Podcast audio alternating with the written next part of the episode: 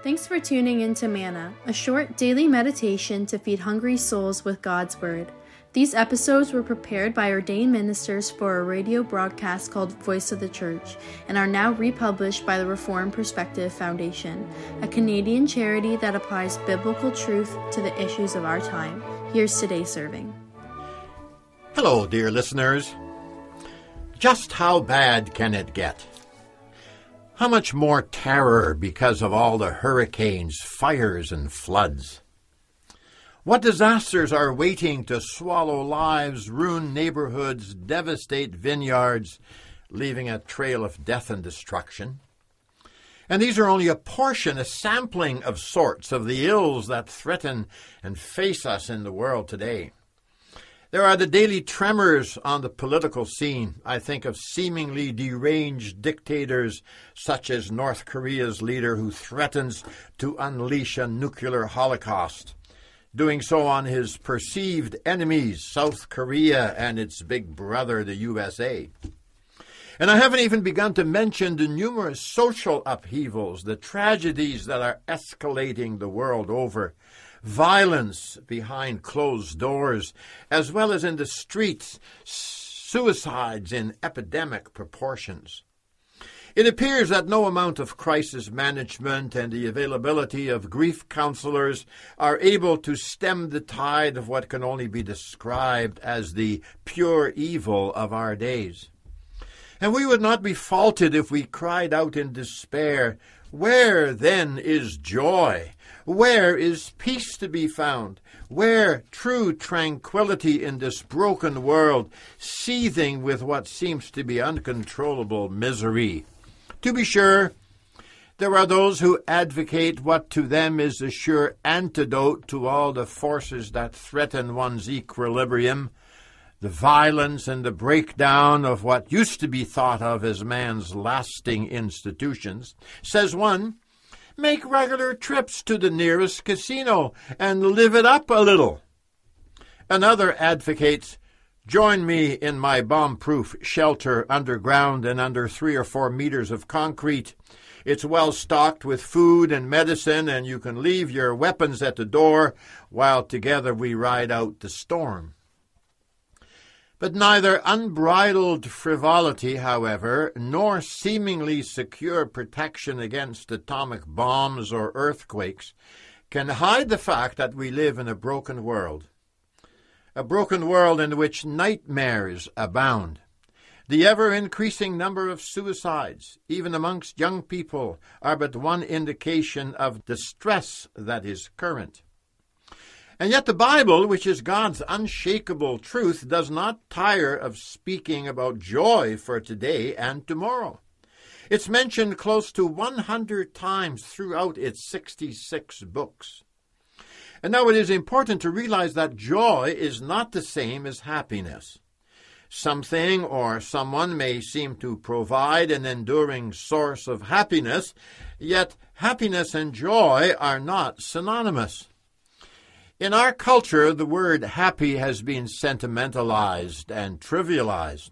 Smile and be happy, says the clown faced man on the magazine cover. Charles M. Schulz, in the comic strip Peanuts, said, Happiness is a warm puppy. Seeing it as a kind of sentimental, warm and fuzzy, stuffed thing you might have at your side in a storm. The New Testament word for being happy, however, is blessed. And biblical blessedness speaks not only of happiness, but even deep seated peace, comfort, stability, and great joy.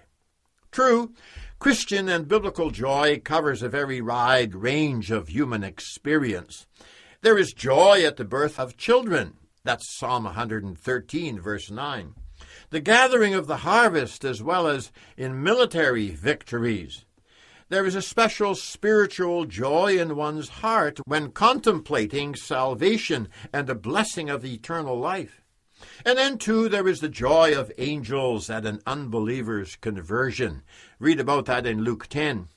And there's a shepherd rejoicing at finding his lost sheep. Not that the Bible dismisses grief and pain as if these things were but illusions. The psalmist who wrote so many songs of joy also wrote of suffering and pain and grief. Listen to the psalmist David in Psalm 13. How long must I wrestle with my thoughts and every day have sorrow in my heart? Yet it was not a mystery to David as to why he found himself in deep sorrow and dismay. For here's what he said in Psalm 31, verses 9 and 10 My eyes grow weak with sorrow, my soul and body with grief. My life is consumed by anguish and by groaning. Then he said, My strength fails because of my guilt. Sin, rebellion, human disobedience has caused a lot of sadness throughout the generations. We need to be reminded even often, lest we forget, that it was our first parents, and we in them, who disobeyed the clear commands and direction of God. As a result, God cursed the ground and the relationship between God and humankind, as well as that between brothers and sisters, neighbors, nations the world over, was utterly ruined. Yet King David could still sing, The Lord is my strength and my shield. My heart trusts in him, and I am helped. My heart leaps for joy, and I will give thanks to him in song. How was and how is that possible? Well, it was and is because David knew, as Paul the Apostle knew, that God heard his cry for mercy. He trusted and he confessed that the Lord was the strength of his people, not only, no, David said, He is my strength and my shield.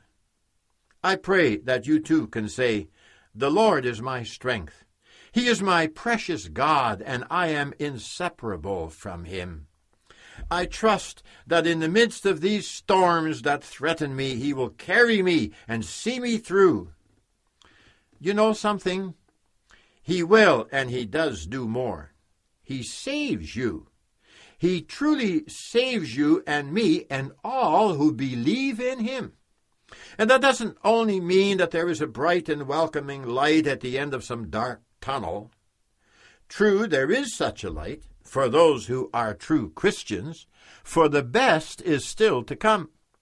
And when at the end of one's life Christ Jesus welcomes you into his eternal home, that truly is joy.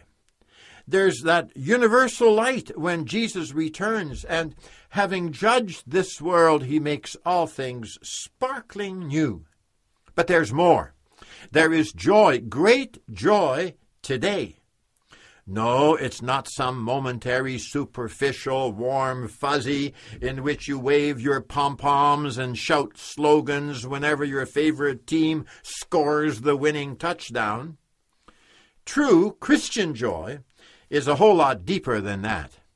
It's that inner, heartfelt joy in which you rejoice in knowing, really knowing Jesus Christ. The Christ who right directed his followers to remain in his love, obeying his commands. And this in order that Jesus' love might remain in them and that their joy might be complete, lacking nothing. For you see, dear listeners, your joy and mine and our attempts to find it will be futile if we don't have our lives anchored, as it were, in Christ. We'll only be searching but never finding unless we follow the direction of the Holy Spirit by His Word. We can't make ourselves joyful in our own power. It's as Paul writes very clearly in Galatians 5, where we find joy as one of the fruits of the Spirit. There's actually a whole cluster of those amazing fruits that are mentioned in that passage. It begins with love that genuine, selfless, and generous love and surrender to Jesus Christ. That wholesome Christian lifestyle in which you want and do the best for your neighbor. Joy is rooted in God's own love. That's why the Bible says, The joy of the Lord is your strength, or my strength. In that strength, Job, that man who lost his whole household, his goods, his family, and his health, was able to say, The Lord gave, and the Lord has taken away. May the name of the Lord be praised. To be sure, the Lord God may allow fires and floods and wars to ravage the earth. He does allow tragedies to confront people with challenges.